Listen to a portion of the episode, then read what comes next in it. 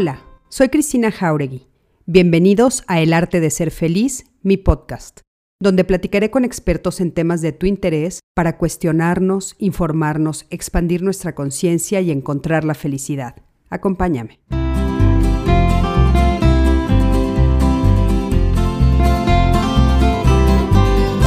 Hola, ¿qué tal? ¿Cómo están? Me da muchísimo gusto saludarlos y estar esta noche aquí con ustedes este lunes dieciséis de agosto del veinte veintiuno para hablar de este tema tan, tan interesante que son los suegros incómodos y metiches. ¿De qué vamos a platicar el día de hoy? Bueno, pues de la relación que establecemos eh, con los suegros, de la relación que se establece entre... Eh, pues la pareja que se forma, la pareja que se está formando y estas personas que le dieron luz, lo criaron, vivieron con ellos y que de repente tienen que decir adiós porque sus hijos o sus hijas deciden hacer una nueva pareja, hacer una nueva vida. Y entonces, ¿cómo te paras como suegro? Como suegra, ¿cómo te paras? ¿De qué manera te relacionas con tu, nue- con tu nuera, con tu yerno? ¿De qué manera te relacionas con la pareja de tu hijo, de tu hija? Eh, ¿Lo haces de manera adecuada? ¿Te estás equivocando? ¿O tú tienes un suegro o una suegra que te está haciendo la vida difícil, que está haciendo incómodo platicar con ellos? De esto vamos a platicar el día de hoy con David, que nos parece que es un tema súper interesante, divertido, fundamental. Hablaremos también de muchos de los mitos, así es que quédense con nosotros. Me da mucho gusto ya empezar a ver a la gente conectada. Diana González, ¿cómo estás? Sandra Trejo, Det Rodríguez, Ale Méndez, ¿cómo estás? Ahora sí entraste tempranito, gracias. Ale, Irene, les mando besitos a ti y a toda tu familia, a tus niñas. María de Lourdes Gómez Peña, Beatriz Herrera, Sol Morado, Montse Ábalos, que siempre está aquí con nosotros. En fin, todos los que ya se están conectando, por favor, compartan, compartan eh, el link a este live que estamos empezando en este momento, porque es un tema que va a estar muy divertido, que es muy importante tratar y platicar de él. Y bueno, como ustedes ya saben, estos lives los estamos haciendo desde Código Felicidad. Recuerden que ya tenemos... Eh, pues ya somos donatarios autorizados, ya podemos recibir donativos y para hablar de esto dos minutitos, bueno, pues aquí está toda la información, se queda grabada, se queda en el live. Si ustedes nos están escuchando a través del podcast, bueno, pues eh, entren a Código Felicidad eh, para que puedan, por supuesto, ustedes, código felicidad punto com, perdón, para que puedan ustedes encontrar todo lo que estamos haciendo, toda eh, la campaña que estamos haciendo en Código Felicidad a favor de la salud mental.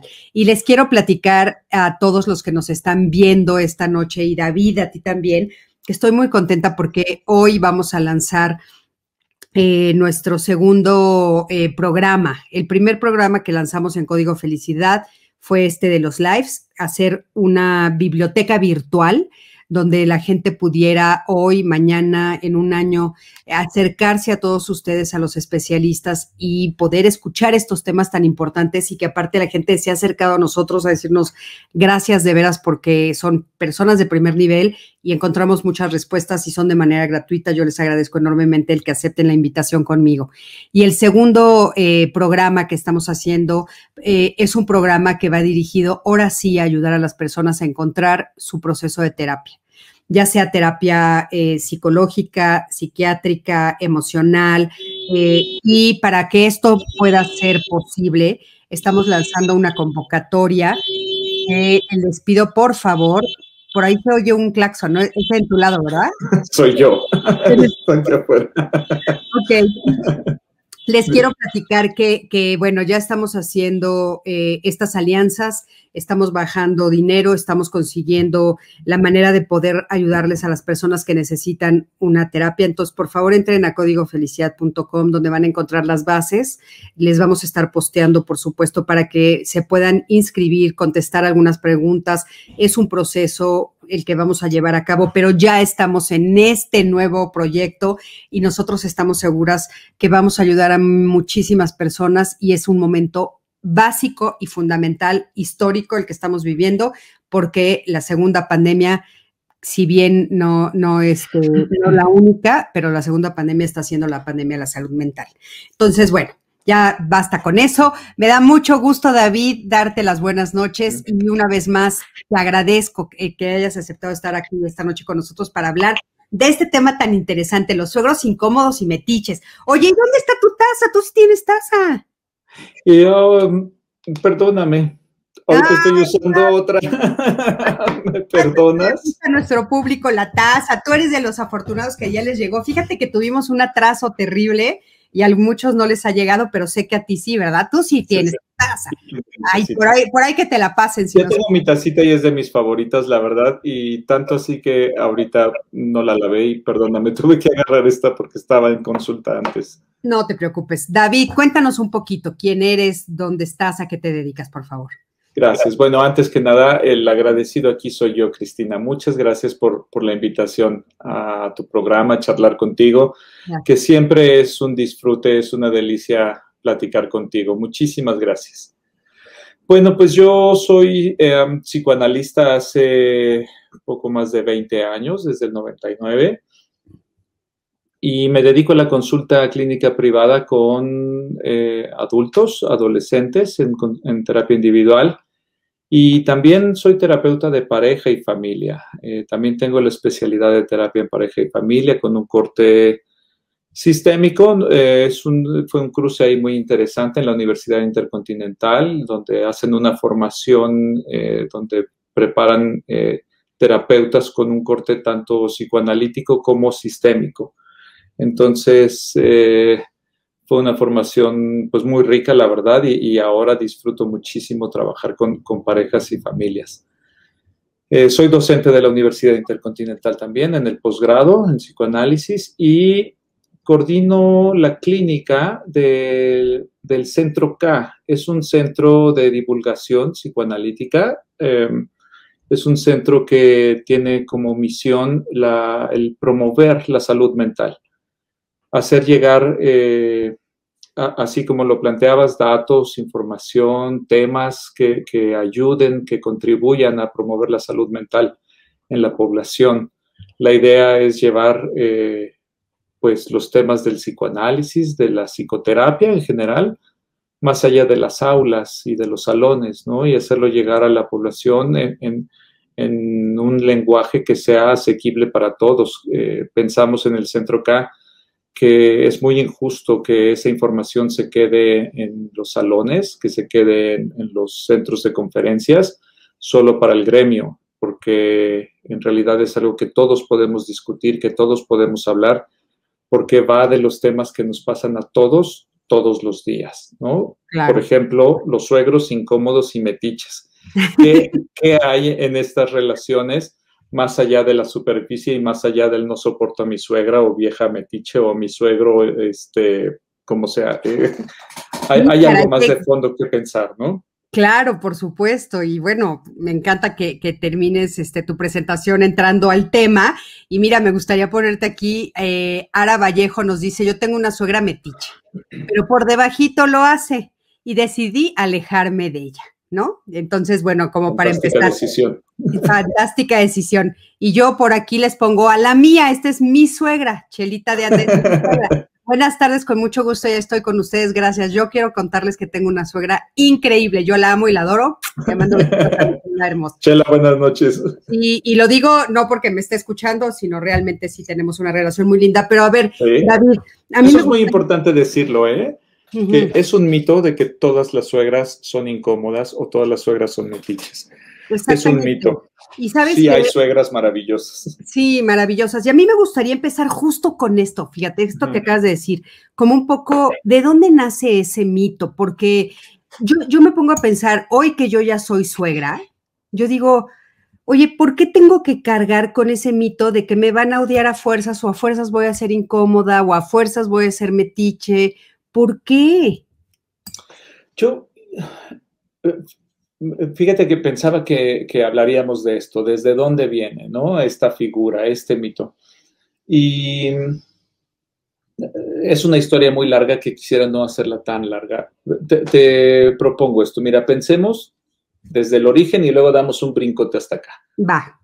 Eh, tal vez haya un origen previo, pero el, hasta donde yo he podido leer e investigar, la primera figura como tal, figura del matrimonio, viene, si bien en los griegos y demás, pero me refiero a la figura como hoy la conocemos.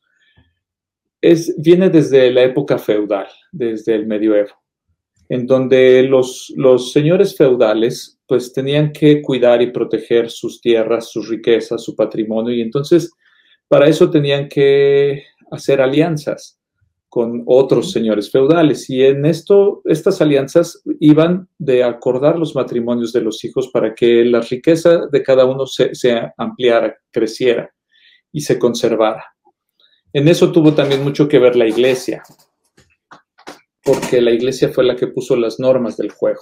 Uh-huh. Digamos que, que eran los señores feudales los, que, los jugadores de este partido, y las reglas las ponía la iglesia, en donde no, nos dijo, eh, es, es el matrimonio una figura hasta la muerte, hasta que la muerte los separe, en el bien y el mal, en el salud y en la enfermedad, y no puedes voltear para afuera, y es nomás con uno, y tienes que formar una familia, y esa familia te va a honrar para siempre, ese será tu beneficio, te va a honrar y serás la máxima figura este, donde puedes ser. Y todo esto era, como dije en un principio, una, tenía una finalidad económica, esencialmente económica y de poder. Sí, claro. Sí, y esto permitía entonces a esos señores feudales participar de las decisiones, incluso, en principio, tomar las decisiones en lugar de los hijos. Y era hasta que ese señor feudal moría que el hijo tenía derecho entonces a ocupar ese lugar. Claro, él subía en el, en el, en el peldaño y ya le tocaba entonces vengarse de todo lo que había sufrido con los de abajo, ¿no? Va la mía, ¿no? Va la mía. mía. Claro. Uh-huh. Entonces, bueno, ahí hacemos un corte y nos trasladamos hasta la época actual.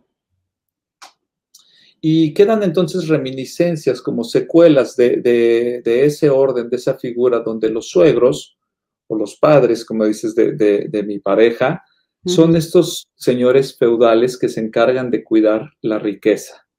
Uh-huh. Y si bien ahora no, no va de cuidar las tierras y, y las monedas de oro y demás, pero la riqueza se, se fue transformando de lo material a lo, a, a lo emocional. La mayor riqueza para un padre, eso sin ponerme romántico, pues voy a decir que son sus propios hijos. Y eso es lo que van tratando de cuidar. Tal vez nadie les ha informado que deja de ser necesario un día, ¿no? Deja de ser necesario cuidarlos. Deja de ser necesario tomar decisiones por ellos, opinar de sus decisiones y demás. Eso nadie se los informa. Uh-huh. Y si sí, se hacen de oídos sordos, porque hay ya todo un esquema, si quieres ahorita platicamos, todo un esquema de, de, de pensamiento y de mentalidad que les hace sentir comprometidos a seguir participando de esas decisiones, ¿no? Uh-huh. Y el hijo o la hija no les pone un, un límite, no les marca la cerca, ¿no? Donde ya no pueden pasar. Pero ese es un conflicto entre padre e hijo, que habría que decir desde ahorita que, que cuando uno tiene un suegro incómodo o metiche, que no son lo mismo, eh, es porque, esos, porque nuestra pareja tiene un conflicto con sus padres y esos claro. padres tienen un conflicto con su hijo antes que con nosotros como, como pareja de sus hijos, ¿no? El claro. conflicto está primero en ellos, donde no les da, donde no pueden romper o agrandar, estirar la liga, ¿no? De modo que ese hijo pueda llevar su vida y hacer, formar su familia, formar su pareja, eh, hacer una vida separada y distinta de la que sus padres hicieron. Eh, ese es el primer conflicto por, y la razón por la que uno llega a tener un, un suegro o unos suegros incómodos. Oye, sería, eh, sería una especie de también mito eh, decir, bueno, creo que mis hijos son mi pertenencia, o sea, que son míos, que, que pues yo tengo derecho a estar en sus vidas, a decidir por ellos o acompañarlos, pero aparte hay esta idea o esta falsa creencia de lo que lo estoy haciendo por su bien. Ajá. Pero eso es, eso es como un poco uno de, uno de los muchos nudos que están acomodados ahí, justo a, desde antes de que yo me junte con esa persona. O sea, ya la relación entre esa persona y sus padres es una relación que ya trae un conflicto donde no se acomodan, hablando de esto de sistemas que dices, donde no se acomoda el sistema como debería de estar acomodado, ¿no? Es correcto. Mira, dijiste dos cosas muy importantes. La primera creencia es que ese hijo es mío, me pertenece. Y la segunda es que es por su bien.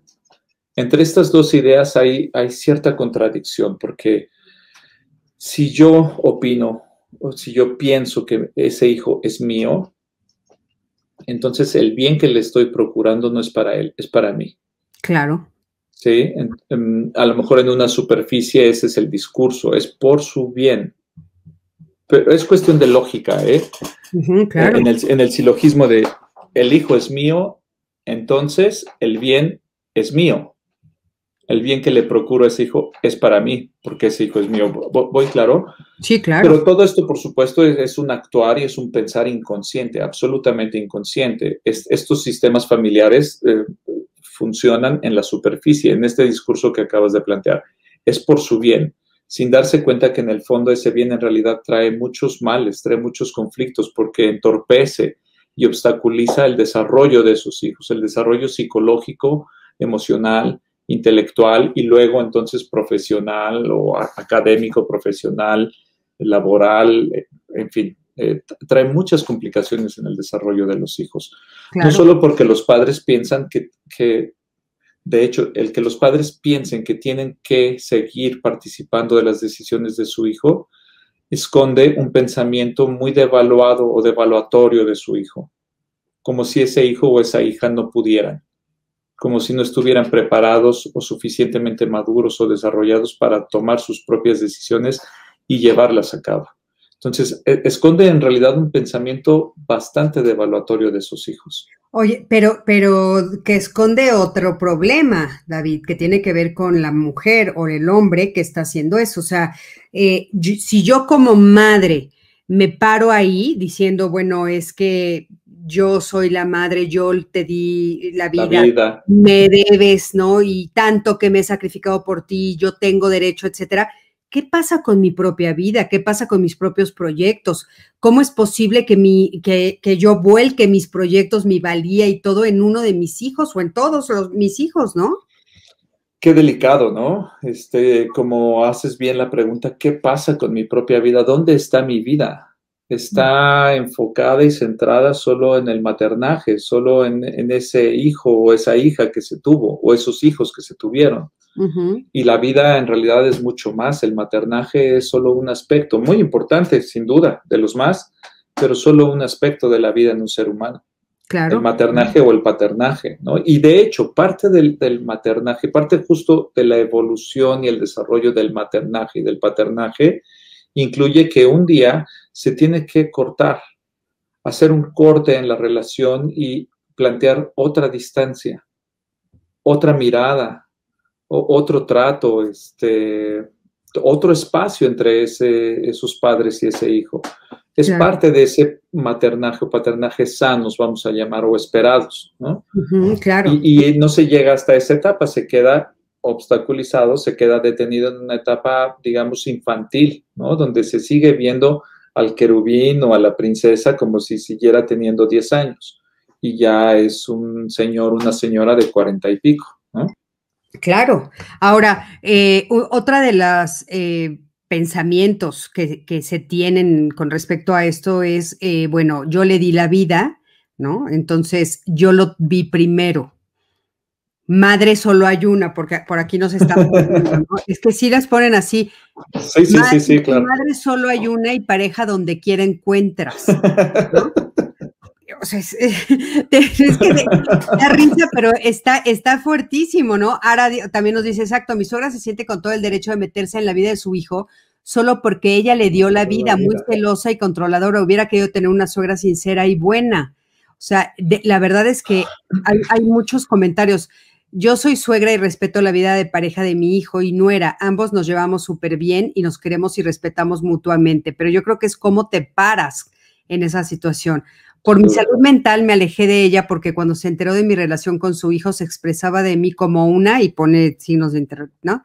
Cuando me casé, dijo que mi boda era un circo y cuando nació mi hijo me daba, la, me daba la contra en lo que yo le decía a mi hijo, hasta que un día puse un alto y decidí alejarme. Tengo diez años sin verla, de hecho no, no conviven mis hijos con ella.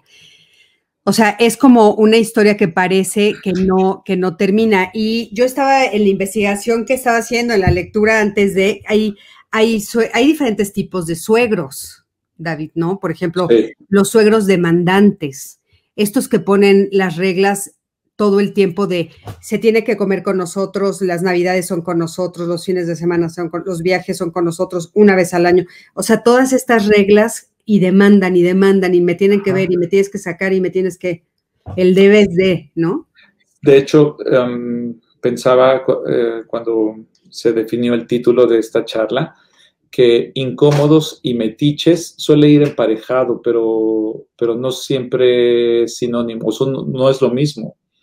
Y pienso que hay suegros incómodos, um, tal vez de muchas formas, pero voy a plantear dos de base. Una son los suegros incómodos, como, como los que ejemplificas, ¿no? Que ponen las reglas, que dicen, que dictan, que ordenan.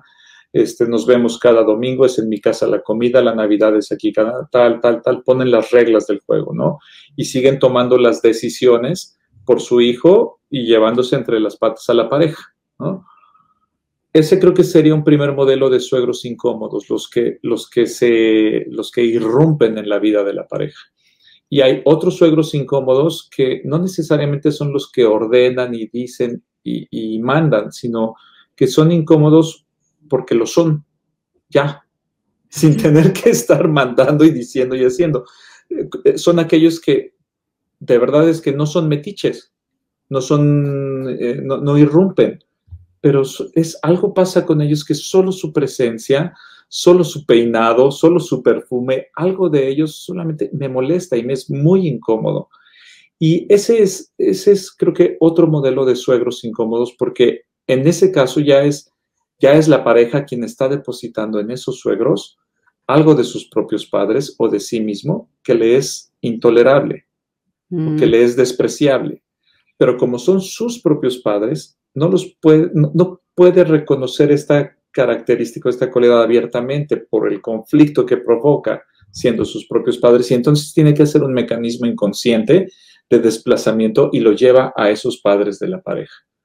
Porque si lo vemos con detenimiento, esos suegros, en verdad que son respetuosos de los tiempos, de los espacios, de las decisiones de la pareja, etcétera. Pero qué incómodos resultan. Pues esos okay. son ya por un tema de, de la pareja. Entonces podríamos decir que eh, este tema tiene como dos aristas. Sí. O sea, de repente, eh, puede ser que mis suegros realmente sean personas... Eh, que se meten en mi vida, que metiches. No me respetan, ¿no? Metiches, eh, que critican mis decisiones, que, que no respetan mis límites, que no les gusta cómo educo a mis hijos, etcétera. Entonces, bueno, te critican hasta la, cómo, cómo planchas la ropa, ¿no? O sea, es impresionante. Es esa, la, que, que va por, por los, así, este, tocando, a ver si, a ver si no hay... La hay, capa de polvo. La capa de polvo, hay caricaturas de eso, ¿no? Realmente sí existen. Y, y claro, otra puede ser, ¿qué me está pasando a mí con esas personas? Sí. O sea, ¿cuál es la historia de mi vida? ¿Qué es lo que a mí me está pasando? ¿Por qué deposito en esa persona, en ese hombre o en esa mujer que son los padres de mi pareja? ¿Por qué deposito algo como para rechazarlos, para no aceptarlos, eh, para querer tenerlos lejos? En, es, en esos es casos... En esos casos, mi idea es que en realidad el conflicto está con mis padres. Y repito, como son mis padres y, y es un conflicto que no he podido resolver o, o, pues sí, resolver o elaborar, lo tengo que mover de lugar. Lo tengo que poner en otro lado, porque con mis padres no lo puedo, no lo puedo tramitar directamente uh-huh. con ellos. Uh-huh, uh-huh. Por supuesto, es de un modo total y absolutamente inconsciente, ¿no? Claro, eh, sí, total y, y inconsciente la forma como, o sea, es, es esta, esta típica historia, ¿no? Que tal vez una tía te cuenta que dice, es que tu primo se casó con fulanita de tal y ella no, no nada más no puede conmigo, no me quiere, está siempre enojada y tú conoces a la tía y dices, pues es una monada. Usted es sí. una buena mujer. Este... Incluso has visto la relación. Ajá. Has visto la relación entre ellas y, y, y no es tal la que se cuenta, ¿no? Exactamente. Y entonces ahí es cuando te preguntas, bueno, ¿qué está pasando con esa persona? Ahora, eh, esto de los suegros, eh, ¿son con todos los hijos, David, o a veces es solo con alguno de los hijos? O sea, yo puedo tener esta situación o esta, pues, como confusión de que es mío o es mía con todos mis hijos o, o me voy por uno a veces. Y si sí, ¿por qué?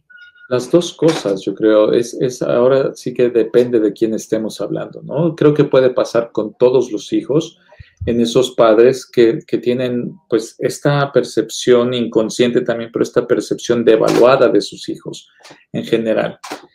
Y puede haber los casos en donde es con uno o algunos específicos por las características de esos hijos.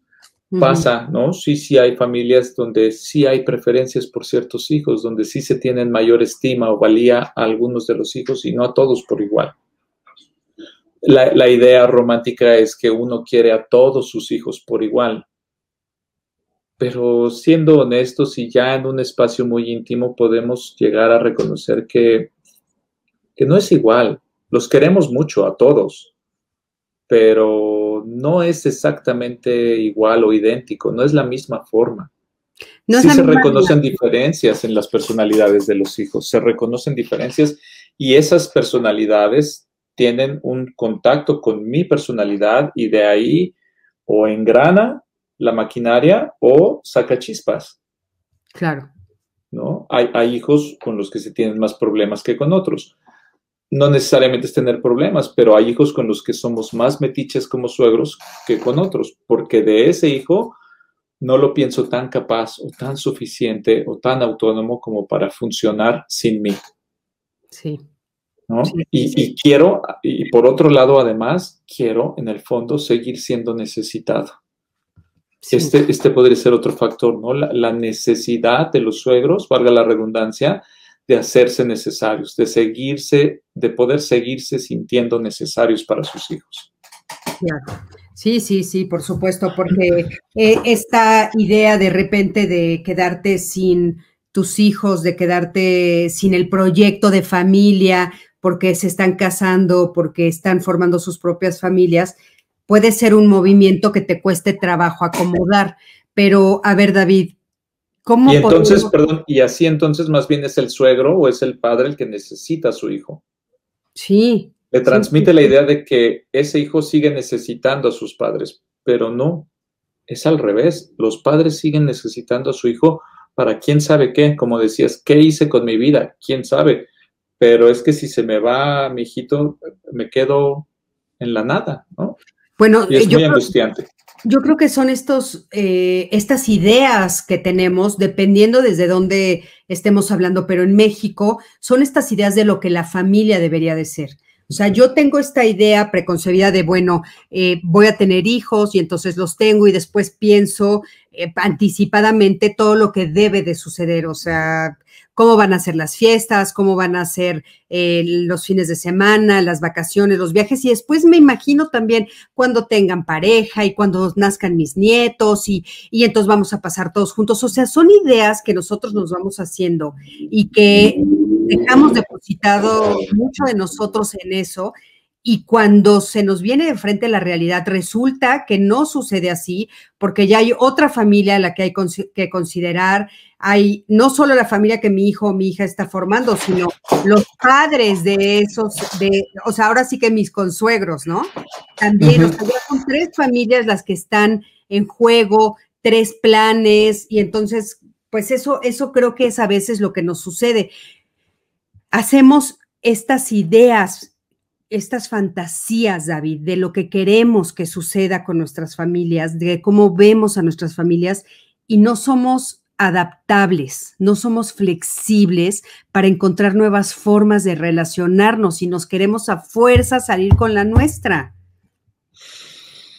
Ahí eh, yo me pregunto, ¿dónde radica el problema central? En, en este ejemplo que pones, las tres familias, ¿no? Somos mi pareja y yo, mis padres y sus padres. Y en el ejemplo clásico de la Navidad, ¿A dónde vamos a ir? ¿Qué vamos a hacer? La vamos a pasar con unos, pero los otros también quieren que la pasemos allá. ¿Qué es lo que debemos hacer? Y regularmente esa es la pregunta que se plantean la pareja. ¿Qué debemos hacer? Eh, aquí al consultorio vienen, eh, cuando se tratan estos temas, esa es la pregunta primera. ¿Qué debemos hacer?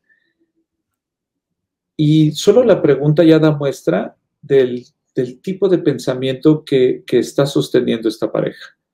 Es ¿qué debemos? Es un pensamiento infantil, es un pensamiento que, que, que como un niño, como a un niño se le enseña lo que debe hacer y lo que no debe hacer cuando está siendo educado, cuando es muy pequeñito, y se le van in, introyectando las normas. Y parece mentira cómo a los veintitantos, treinta y tantos, cuarenta y tantos se siguen planteando la misma pregunta, ¿qué debo hacer? ¿Qué debo hacer para qué? ¿Para que mis papás no se enojen? Y, y, y no se dan cuenta de, de quiénes son ya, ¿no? Y digo, ¿en dónde está el problema central? ¿En esos hijos que se siguen preguntando lo mismo? ¿O en esos padres que siguen esperando que sus hijos cumplan su palabra, que sus hijos cumplan ese deber ser? ¿Cuál, cuál sería la pregunta adecuada, David? ¿Qué quiero hacer? ¿Qué queremos ¿Qué quiero, hacer? ¿no? ¿Qué quiero hacer con mi pareja? Uh-huh. Porque soy una persona adulta que ha entablado una relación de pareja adulta y, y de esta pareja tal vez se, se forme una familia. Entonces, ¿qué quiero hacer? ¿Qué pareja quiero formar? ¿Qué pareja quiero formar como base para tal vez más adelante una familia? ¿no? Claro. Mi pareja incluso, mi pareja incluso se vuelve ya mi familia. ¿No? Mis padres y hermanos y demás, pues son mi familia de origen, o son mis parientes, digamos, pero mi familia ahora, mi núcleo, es, es mi pareja. Claro. Entonces, ahora, ¿qué quiero? ¿Qué quiero? Y, y de los dos lados, ¿cómo encontrar el punto medio o el equilibrio? ¿Cómo saber? Yo, yo muchas veces me pregunto, como ya suegra que soy, ¿no? Bueno, ¿me estoy pasando? ¿Estoy o me está faltando?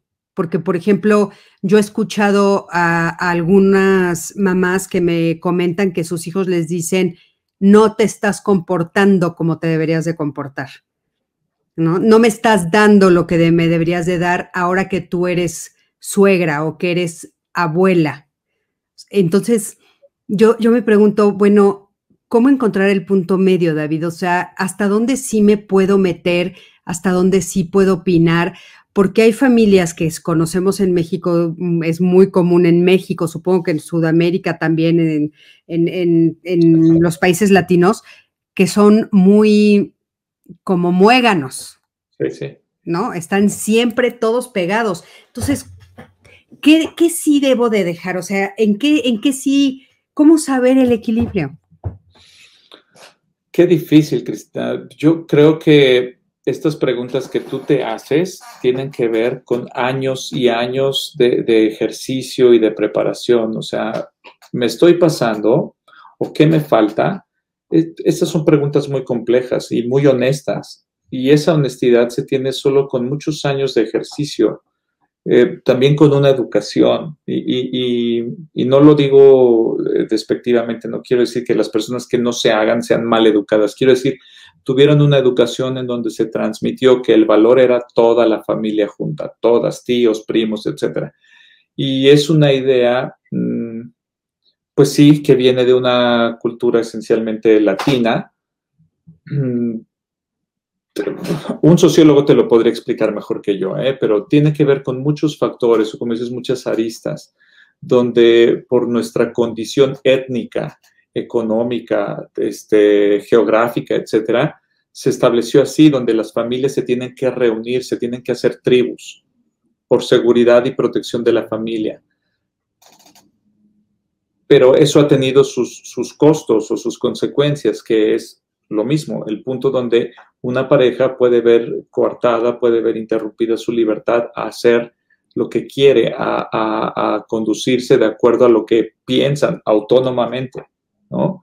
Y se, se van con la inercia y se, se dejan tragar por el sistema. Eh, hacerse esas preguntas como suegro creo que es un acto de, de de amor y de honestidad hacia esos hijos, porque, repito, parte de, de las etapas en la maternidad o en el, en, en, el, en el maternaje o paternaje es, en un momento dado, dejarlos ir, dejarlos separarse, formar su propio reino, ¿no? Su propio sí. lugar. Sí, pero fíjate, por ejemplo, hablando a nivel personal, eh, yo si de repente observo algo que uno de mis hijos o inclusive mi yerno, y si me está oyendo va a decir que porque hablo de ellos, pero inclusive que yo considero que esté equivocado, mira, David, es muy raro que suceda, pero yo de repente sí me cuestiono ¿qué otro adulto le puede decir que no es correcto? Ajá. Sí me lo cuestiono, de repente pienso, ¿hasta dónde mi responsabilidad como adulto responsable Ajá. también me corresponde decirle, mi vida, eso no está bien? Aún, claro. aún cuando estás casado, porque fíjate, yo de repente pienso, bueno, no, no tenemos que meternos, sino ni debemos permitir que nuestros suegros se metan, pero a veces nos portamos muy mal, David. A veces nos portamos, sí, sí, sí, la verdad, sí. a veces nos equivocamos, sí, nos sí. equivocamos o podemos ser muy majaderos, ¿no? Uh-huh. De repente yo puedo ver que alguien, por ejemplo, puede estar tratando mal a mi hijo y de veras, de veras lo está tratando mal, le contesta feo o X, no, no esto que comúnmente se oye de no le plancha las camisas o no le da de comer lo que yo le doy o no le sirve su sopita, no, no, no. Yo estoy hablando de, de cosas más, más este, fuertes, ¿no? De, de, de repente darte cuenta, pues, que están viviendo en una relación, por ejemplo, de violencia. ¿Hasta dónde tengo derecho yo como suegra y como madre de uno de ellos de decirles, oigan, no hay otro adulto que se los diga, pero ustedes necesitan ayuda? Esto no es correcto, lo que está sucediendo no es correcto. Y, por ejemplo, ¿qué pasa si yo veo que están maltratando a uno de mis nietos? Ajá, ajá. Sí, entiendo, ya es en otras situaciones que va más allá, como dices, del planchado de la camisa o, o, o de los trastes limpios o sucios. Sí, no. Va más, ya toma dimensiones, como dices, donde ya se involucra una violencia, ¿no? Por ejemplo. Uh-huh. Y en esos casos, creo que es muy válido entablar una comunicación con esos yernos o esas nueras. No solo válido, sino tal vez necesario. Y, y vuelvo al punto, así como tú te puedes hacer esas preguntas, me estoy pasando, me, eso es por un ejercicio de honestidad, de prudencia, de respeto, en donde se, se entablan como bases para la comunicación. Y la comunicación que uno tiene con sus yernos o con sus nueras también es, es un ejercicio que no termina, ¿no? Que no Entonces, termina. Po- poder decirle a un yerno, a una nuera, eh, algo en lo que no estás de acuerdo de la manera más prudente y de la manera menos... Eh, violenta o invasiva, es un ejercicio que se inicia el primer día, desde el día que lo conoces, ¿no? Porque si tú no, no tienes comunicación con ese yerno, una comunicación adaptativa, y un día le dices, oye, ahí te pasaste, entonces se va a vivir violento, entonces claro. se, va, se va a vivir intrusivo, ¿no? Eso es algo que se tuvo que, tienes que regresar el cassette, ¿no? Y, y empezar desde el día uno. Desde ahí se empieza a entablar una comunicación con el claro, otro, que, claro. va de, que va desde, desde la base, desde conocer al otro y, y cómo te llamas y qué haces y qué te gusta y, y, y cómo le haces con esto y si te pasa esto, el otro, qué tal, y cómo te fue hoy y qué te gusta y tú qué quisieras. En fin, cono, quiero decir conocer en el amplio sentido de la palabra, conocer al otro y que el otro te conozca. Uh, hay un psicoanalista inglés, bueno, había un psicoanalista inglés que, que dice que las relaciones, la, las relaciones verdaderas y las relaciones profundas se entablan a partir del conocer. El, eh, el centro del que participo, que coordino, se llama Centro K. Justamente la K viene de esta teoría de este psicoanalista, que habla del knowledge, eh, que es el conocimiento en inglés, y empieza con K. Y, y nos dice entonces que son esos aspectos del conocimiento profundo con el otro lo que permiten entablar una verdadera relación, una relación profunda, donde es tan profunda y tan sólida que permite no solo los aspectos amorosos, sino también los aspectos agresivos de la relación. Claro. Entonces, decir... no, no, no sé si la palabra sería agresivos, ¿no, David? Los... los, los... Los aspectos incómodos. Incómodos, incómodos sí, sí, la palabra, sí. ¿no? Agresivos quiero decir aquello que se llega o se podría llegar a vivir como agresivo, ¿no? Claro, en este ejemplo, claro. Si nunca has hablado con él, si nunca has entablado un conocimiento profundo con tu yerno o nuera, y un día le dices, te pasaste, entonces se vive agresivo, violento, intrusivo, ¿no? Claro, claro. Pero, pero pues... eso, en otro contexto, en otro modelo de relación, deja de ser agresivo, deja de ser violento. Y incluso se puede volver un aspecto de cuidado o de afecto, ¿no? Porque el otro se equivoca y no se dio cuenta. Claro, y cuando claro. uno le marca o cuando uno le dice, oye, ¿cómo viste eso que hiciste o eso que dijiste? A mí me pareció un tantito así, ¿será? ¿Tú cómo lo ves? Ah, entonces hasta se agradece. Claro. Oye, aquí Henry nos dice, ¿a poco no saben si educaron lo mejor posible a sus hijos para meterse? ¿O solo quieren que hagan las cosas como ustedes quieren? Fíjate qué buena pregunta, porque yo creo, David, que nunca dejamos de aprender. Y nunca nos dejamos, nos, nos dejamos de educar hasta el día que nosotros decidimos dejar de educarnos. Ajá. Porque ya somos adultos y entonces no permitimos que nadie nos diga nada, no nos permitimos hacer un proceso de terapia, no nos permitimos que un jefe nos diga algo y de repente nos damos cuenta que tenemos adultos que creen que saben todo y que realmente no siguen aprendiendo. Yo creo profundamente en, la, en el aprendizaje, ¿no? Y yo te diría, Henry, es que tus hijos y tus hijas y tú mismo te estás enfrentando por primera vez a la experiencia de ser suegro. Luego sí. Te están enfrentando por primera vez a la experiencia de ser pareja. Entonces, para sí. todos es nuevo, David. Todos nos sí. podemos equivocar. ¿Cómo, cómo podemos pretender que sabemos perfecto ser suegros cuando nunca hemos sido? Y una experiencia, no, una experiencia nueva como esta... Es decir, que involucra eh, ya el bienestar o que involucra a los hijos, siempre es incómoda. Claro. Yo creo que siempre va a ser incómoda.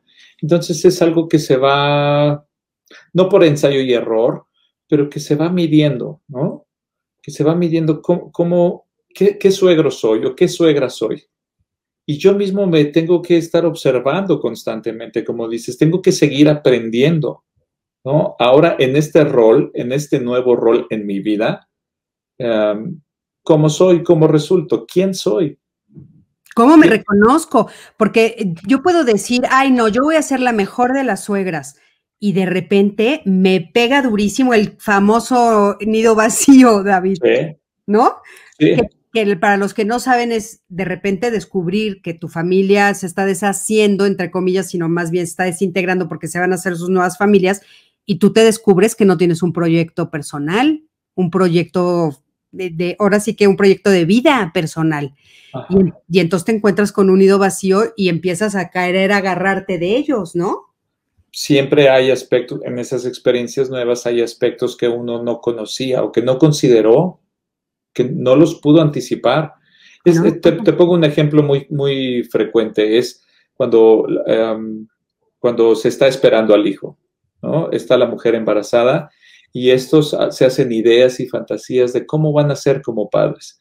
Y seguro tú vas a ser el, el, el, el solapador y consentidor y yo voy a ser regañón y tal.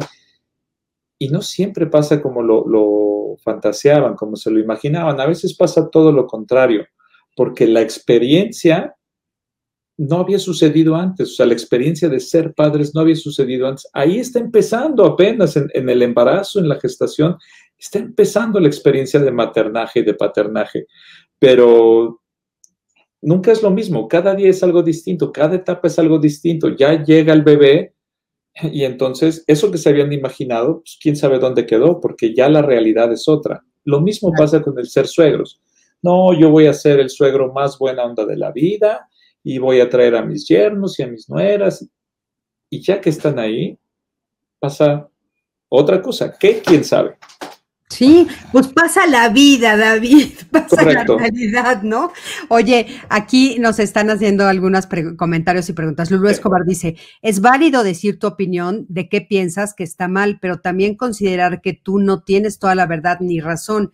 Si ellos toman tu consejo bien, si no, es decisión de ellos. Claro que sí. Absolutamente. Absolutamente estamos de acuerdo contigo. Es el principio, sí. sí. Gina Lemus dice, Cristina Jáuregui, si ya pasó ese día en que se conocen, cómo hablarlo sin ser invasi- invasivo o irrespetuoso. Pues justamente, Gina, no siendo invasivo y respetuoso. Yo, te, yo les puedo compartir, porque me lo está preguntando directamente a mí, yo les puedo compartir que yo lo pienso mucho, lo pienso mucho, mucho, mucho. Me lleno de mucha paciencia cuando, cuando tomo la decisión de hablar con alguno de mis hijos, inclusive aunque no estén casados, y, cuando, y de la que está casada y mi yerno con más razón. Lo pienso mucho, veo, veo todas las aristas y busco un, un momento en el que yo esté muy tranquila y les, les los invito a escucharme. O sea, eso es lo que yo hago, ¿no? O sea, los invito a escucharme o inclusive tal vez hago una cita. He hecho citas con mi yerno así de, oye, amor, ¿podemos sentarnos a comer? ¿Podemos irnos a tomar un café? Y, y, y ha sido muy lindo porque en ese caso para mí ha sido muy lindo porque él también lo hace conmigo. O sea, él, por ejemplo, me ha dicho, quiero platicar con usted, ¿podemos tomar un café? Y me ha dicho cosas mías, David. Ajá, ajá. O sea, me ha, hemos llegado a ese punto en el que estoy preocupado por esto, A, B y C, y me gustaría platicarlo con usted porque la quiero mucho y veo esto. Y entonces, cuando ya yo le doy mi punto de vista, a él se le abre un universo que no veía, porque no claro. lo conocía, como me pasa a mí con ellos. O sea, también. De repente se me abre un universo de, ah, ya entendí que estaba pasando esto. Pero esa es la, eso es lo que yo les puedo compartir. No siempre me sale bien. Hay veces que se enojan conmigo, obviamente, ¿no? Pero, pero bueno, sí creo firmemente que, que tengo el derecho y, y por eso lo quería platicar con David, porque es mi familia, David. Sí, sí, sí. Es mi sí, familia. Creo, es este un factor que hemos dicho como entre líneas, pero creo que hay que mencionarlo, que tiene que ver también la generosidad de la pareja, la generosidad de ese yerno, la generosidad de esa nuera. ¿No? De, de darle un espacio a su suegro o a su suegra para hablar, para comunicarse, para emitir un comentario o, o una opinión. Por supuesto que el comentario, la opinión, la percepción de sus suegros es desde afuera. Y claro. hay aspect, habrá aspectos de la intimidad de la pareja que sus suegros no, pues no consideran porque no los ven. Pero es un acto generoso de la, de la pareja permitirle a los suegros comunicar su angustia. Claro. Porque es su familia, porque claro. hay un afecto, porque hay una liga emocional muy fuerte. Exacto, porque sí te afecta, David, porque a, a pesar de que, de que se van y de que Ajá. se tienen que ir y que es un triunfo para ti que se vayan como papá porque es una buena educación. Exacto. Pues por supuesto que, que te afecta lo que les sucede. Sin duda.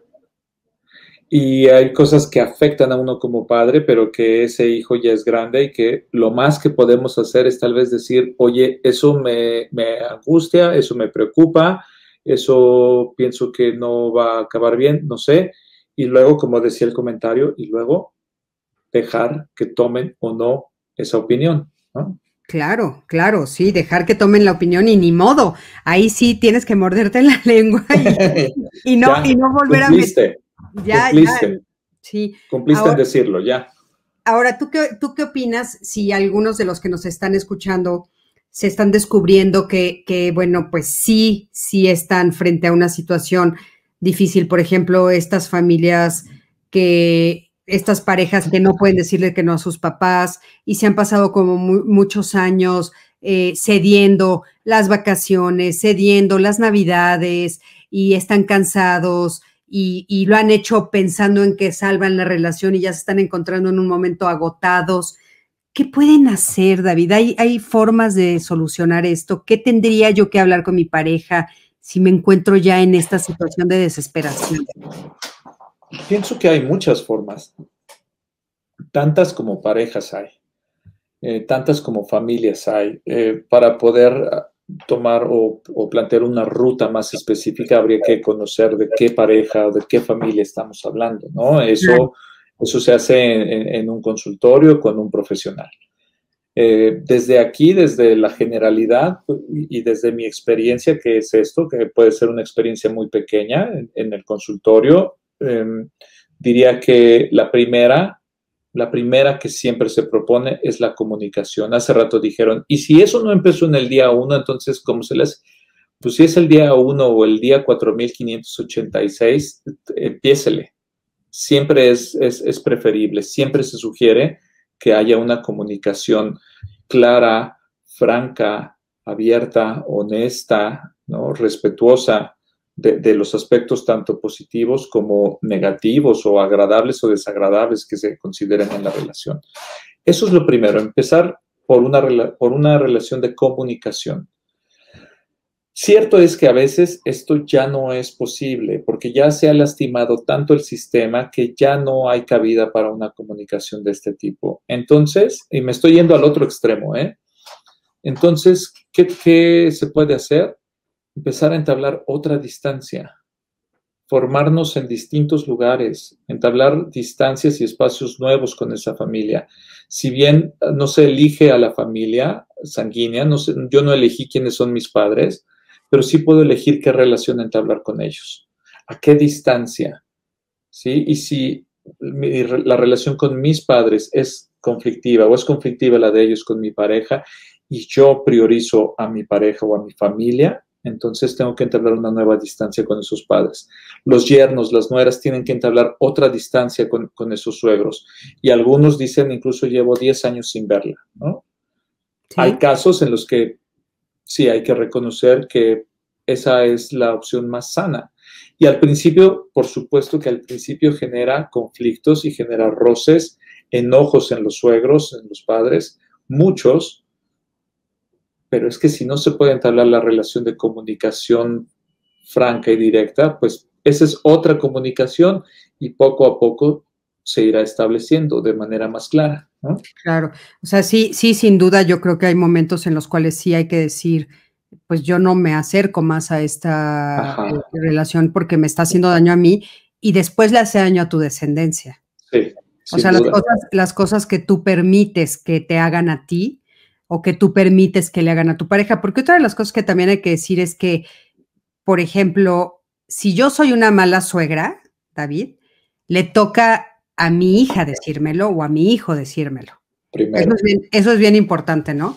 Primero, sin duda. Primero le toca a mi hija, o sea, el, el, el, yo soy responsable, o sea, yo soy, yo soy responsable. Si mi mamá se está portando mal, pues a mí me toca ser la que trate yo de resolver esa situación, no, no, mi, no mi pareja, ¿no? No permitir, porque hay, hay veces que los hijos, por evitarse el conflicto con sus padres, se quieren hacer a un lado y dicen, es que ese es problema tuyo con mi mamá o ese es problema tuyo con mi papá. Y lo hemos oído mucho tú y yo en terapia. Muchísimo, muchísimo, sí. Y eso es una falsedad, eso no es cierto, el problema es tuyo con tus papás. Tú no estás resolviendo el problema y por eso no respetan a tu pareja.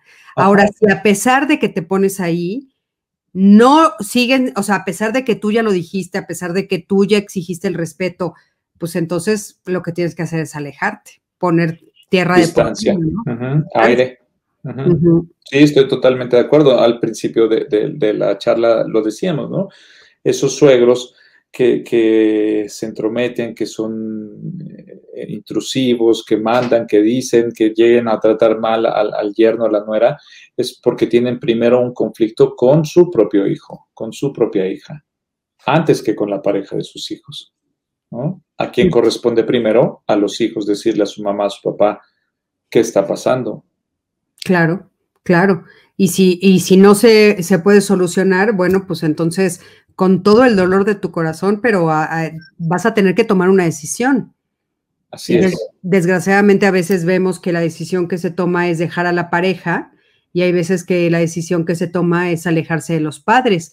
Y cada pareja, como bien dices tú, David, es diferente y a cada quien, no podemos generalizar, lo tiene que hacer a su modo y a su ritmo, ¿no? Sí, sí, sin duda. A su modo, a su ritmo y a sus formas. Claro. Oye, una duda. ¿Tú crees que los conflictos con los suegros son diferentes a los conflictos con las suegras? Entre hombres y mujeres. Uh, sí, en términos generales creo que sí. Creo que sí. Eh, y también depende si es, es el, el, la pareja hombre o la pareja mujer, ¿no? Eh, parejas hombres con los suegros pueden tener conflictos más de, como de competencia, ¿no? De logros eh, profesionales, de logros económicos, por un estereotipo y, y social, ¿no? De que el hombre es el que tiene que poner el dinero y trabajar y demás, que aunque suene exagerado, pero, pero sigue vigente, ¿no? No, hombre, este, claro que sigue vigente, terriblemente sí. vigente. Y, uh-huh. y, con, y con las suegras va más sobre una línea de, como del, del cuidado, de la protección o del afecto, ¿no? Sí, o sea, creo que los conflictos pueden ser distintos en, en su mayoría, generalmente, ¿no? O sea, es, sí se marca el tema de género hasta en los suegros. Sí, sí lo creo. O sea, la suegra... me, me parece lamentable personalmente, pero pues sí, ni hablar, es... es es consecuencia de todo un sistema de pensamiento y de educación añejísimo. Claro. Obviamente habrá sus excepciones. Habrá las suegras que compiten con su yerno, con su hija o con su nuera, eh, económicamente hablando y, y profesionalmente hablando, sin duda. Pero sí se escucha más en la generalidad y desgraciadamente también se escucha más problemas. Es más común escuchar que tenemos problemas con las suegras que Ajá, con los suegros. Con los suegros. Fíjate, aquí Ara, que nos ha estado escribiendo muchísimo y se lo agradezco muchísimo. Sí, gracias. Pero dice, eh, se va a oír feo, pero los suegros solitos alejan a los hijos y más a los nietos. Es cierto. O sea, llega un momento en el que, pues, volteas la mirada y ya te quedaste sola porque no supiste tratar a tu hija, no supiste tratar a su pareja y después no supiste tratar a tus nietos y hay que Ajá. tener cuidado. Yo tengo tres años sin ver a mi suegra y la verdad me siento libre y feliz hasta, hasta y hasta mis hijos. Y sin embargo, fíjate lo que nos dice aquí, en mi caso, mi suegro es un amor. Yo lo quiero como un padre.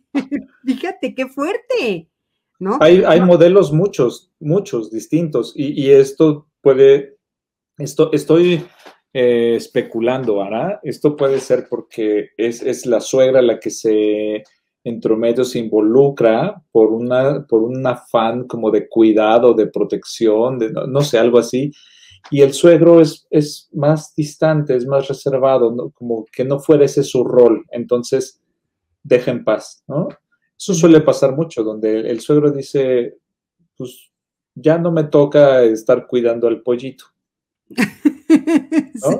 Sí, sí, sí. Pero, sí. La, pero la suegra, ¿qué tal? Sí. Estoy especulando, no, no sé si eso suceda, pero es, es frecuente. Sí, sí, es frecuente. A ver, aquí nos están diciendo en Dialogoterapia, dice, en esta relación de suegros, como en toda relación, aplica la regla de oro, trata a los demás como quieres ser tratado tú, en todas las relaciones, sin duda. Me gustaría que se metieran en mi vida, me gustaría ser tratado como un niño de nuevo. Preguntas que puedo hacerme como adulto que soy, desde el respeto y el amor puede intervenir, pero no como derecho que yo no lo tengo. Que ya no lo tengo. Uh-huh. Es, esto estoy de acuerdo en un nivel. ¿Qué sucede? Que esta pregunta, ¿quiero ser tratado como niño?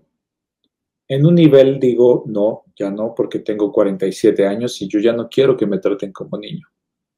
Pero hay otros niveles que son inconscientes en donde... Claro que tenemos ganancias de ser tratados como niños. Claro. ¿No? El cuidado, el apapacho, la, la, la compasión, este, no sé, al, alguna ganancia tenemos de ello. Uh-huh. Y de forma inconsciente podemos buscarlo, podemos ponernos en el lugar para ser tratados así. Claro. ¿No? Y eso nos pasa a todos, a todos, en, dentro de la misma pareja. Ya no digamos con los suegros o con los papás, con la misma pareja, es que uno se chiquea, es que uno se consiente, a veces uno funge como mamá o papá de la pareja y a veces la mamá, el, el, el, la pareja funge como mamá o papá de uno. Claro. Y eso incluso es, es, es, es considerado sano, siempre y cuando uno tenga la capacidad de volver a su lugar, ¿no? Claro. De volver a, a plantarse en, en, en, en el adulto que soy. Claro, o sea, es, sí se vale esta, esta, de repente, por ejemplo, sí se vale entrar a casa de mi mamá o a casa de mi papá y permitir que me apapachen, que me sirvan la sopa que me gusta, pero saliendo de ahí me convierto en la mujer adulta que soy todavía, claro, ¿no? Claro. No, sí, no, sí. Me, no me llevo a la niña a todos lados, o sea, hay como ciertas cositas que, y, y como bien dices, a veces hasta se juegan esos juegos, David, que son... que son juegos que, que son, que estaría interesantísimo ese programa, ¿eh? Vamos a platicarlo. Sí. estas dinámicas que se establecen a veces entre las parejas donde juegan a ser niños, a ser, a ser este, más chiquitos de la edad que tienen, pero se resuelven también cosas ahí, pero siempre y cuando, como bien dices tú, se regrese a la adultez. Sí. Se regrese a portarse como el adulto y la edad que tengo. No me quede yo en el niño de tres años o en el niño de dieciséis cuando tengo... Pensemos lo que es un momento a lo mejor de recarga emocional, ¿no? Uh-huh. Un momento, uno, unos minutos, un, un, un momento de recarga emocional y luego me recupero y vuelvo a ser quien soy, me vuelvo a poner en mi lugar y no estoy yendo todos los días a que mi mamá me dé mi sopita. Fue en una ocasión porque sí se siente rico, pues sí se siente rico. Sí, claro, claro, claro que te consientan de repente, que te hablan el día de tu cumpleaños y te digan, te hago tu comida favorita, todas esas cosas, ¿no? Es, Sin duda, es, es lindo. Pero, pero evidentemente regresando a este tema, a mí me gustaría cerrar diciendo, David, que a mí me llama la atención porque hay dos eh, personajes en nuestras historias que maltratamos mucho. Una es eh, los suegros y las suegras y otra creo que es las madrastras, ¿no? Más uh-huh. que los padrastros. Mucho y, más. Y creo que son como estas palabras que decimos, estas calificaciones o estos nombres que les ponemos a personas donde a veces olvidamos que pues es la mamá de alguien, es el papá de alguien, es el amor de alguien, ¿no? Es la pareja de alguien y que no necesariamente va a ser esta persona mala, diabólica, siniestra, que nos marcan los cuentos, las caricaturas, las películas y a veces llegamos con la espada desenvainada, entonces hay que tener cuidado porque a veces también hay que revisar cómo me presento yo frente a esa situación por mis creencias, mis ideas preconcebidas y tal vez yo estoy llegando con la espada desenvainada y la pobre de mi suegra o mi suegro ni culpa tienen ni piensan ser malos, ¿no? Eso por un lado. Y por otro lado, pues también como suegro preguntarte, ¿no? Si no estoy yo ejerciendo una, un papel que también es mítico y que no tengo que pararme ahí, tal vez me puedo parar de una manera diferente, ¿no? Sin duda, sin duda, decía, eh, retomando un poco, es que el suegro incómodo es aquel que, que, que sí actúa de manera incómoda, que sí se entromete, que sí quiere gobernar y dictar sobre la vida de su hijo, pero el problema es con su hijo y con su hija, que le toca de rebote a la pareja, ¿no? Uh-huh. Es porque tiene una idea muy poco agradable de su propio hijo o hija y la desplaza a la, a la, a la, a la nuera o al yerno. Pero también hay estos suegros donde, donde son respetuosos, donde vamos a decir son buenos suegros, ¿no? Lo que eso significa. Sí, sí, sí. Y, y, y soy yo el que estoy depositando en ellos una imagen y una figura que, que es mía, que es de mis propios padres o mía y que ahí estoy depositando algo que me resulta muy desagradable de mi propio núcleo. Claro. Y claro. No corresponde a los que son, ¿no? Claro. Y, y habría que ser muy honesto para poder preguntarse, honestamente, ¿son lo que yo estoy viendo? ¿Son lo que yo estoy diciendo o es mi propia neurosis, no? Y como dices de los suegros también, esta, estas preguntas que, que te planteas, ¿no? ¿Voy bien o me regreso? ¿Estoy pasándome o me está faltando? ¿Qué estoy haciendo, no? ¿Tengo, tengo derecho? Sí, sí tienes derecho a, a, a emitir tu opinión, a compartir tu preocupación, pero para eso se requiere un ejercicio que se tuvo que iniciar hace mucho. Claro. Y si no inició desde el, desde el día uno, pues en cuanto puedas, dale, inténtalo. Sí, algo que es importante también es decir que acuérdense que la práctica sea el maestro. Entonces, si no empezó desde el día uno, empieza hoy y eventualmente encontrarás una sí. mejor forma de comunicación en poco tiempo, pero hay que ejercerla, hay que hacer ejercicios, ensayos y errores. No sale a la primera, a veces ni a la segunda, ni a la tercera, ni a la cuarta, ni a la quinta. Exactamente. Uh-huh. Eso es regla, no sale a la primera. Exactamente. A ver, unos últimos comentarios. Sandy de Nava, yo creo que sí tienes que ser consciente que te casas con él o ella y también con las costumbres de las familias. Y puede desde el noviazgo puedes y desde el noviazgo lo puedes percibir. A mí me faltó salir más con sus paseos fa en paseos familiares. Recomiendo convivir más con las familias y sabrás si puedes o no entrar a este círculo. Gracias. Sandy, tienes razón. Ahorita estamos encontrando a parejas que se casan al mes de conocerse. Estamos un poco en shock porque ¿cuánto se conocieron? Nada. Eh, Ana Mari García, por favor que desaparezca el dicho, hijos de mis hijas, nietos serán, hijos de mis hijos en duda estarán, nunca lo usemos como suegras, por favor. Ay, no, Ana María, por favor, no, no, no, bueno, eso de veras, de veras, no. Es ese pensamiento de evaluatorio de mi propio hijo. Exactamente. Es, ese dicho, mí. ese refrán justo es pensar de manera muy devaluatoria de mi propio hijo. Eh, límites desde el inicio, buen tema, Cristina, da para mesa de diálogo por hora. Saludos desde Guatemala. Uy, qué padre que nos están viendo desde Guatemala. Eh, y bueno, David, ¿nos puedes dar eh, la página donde te pueden encontrar, por favor? Con mucho gusto, es doble u doble u doble u punto centro k punto m x. Centro K. Sí, centro con la letra K. Ajá, punto centro k punto m x. A ver, ahí ya lo estoy poniendo para que puedan eh, ustedes contactar a David. Eh, y David, te puedo dejar el teléfono también si quieren, claro, por WhatsApp. Es por cincuenta y seis, veintiocho dieciocho, veintiocho sesenta y ocho. cincuenta y seis, veintiocho dieciocho, veintiocho sesenta y ocho. ¿Qué tal? ¿Cuántos ochos? Sí. Facilito. Sí, sí, sí. Eh, de veras, muchísimo, muchísimas gracias, David. Me encantó, como gracias siempre, un placer tenerte. Y bueno, pues eh, me va a encantar tenerte pronto otra vez. Encantado. Y recuerda que yo también feliz voy con ustedes al, al Centro K. Ya Muy saben. pronto. Ahorita hicimos una pausa en los lives del Centro K, pero ya se retomarán y por supuesto que esperamos contar con, con tu presencia. Sí. Sobre todo, ¿sabes qué? Que me da mucho gusto que estamos en el tema de la salud mental, entonces pues hagamos alianzas como... Por supuesto. Necesitamos tanta, tanta ayuda, tanto apoyo y bueno, hablando de esto, les recuerdo que estos lives se quedan grabados en Facebook, se quedan grabados en YouTube, se quedan grabados en Twitter. Y dentro de una semana ya se convierte en podcast. El podcast lo pueden encontrar en cualquiera de las plataformas que ustedes acostumbren a buscar sus podcasts. Cualquiera, este, Apple, Spotify, todas las que existen, ya estamos en todas. Y se llama El Arte de Ser Feliz con Cristina Jáuregui.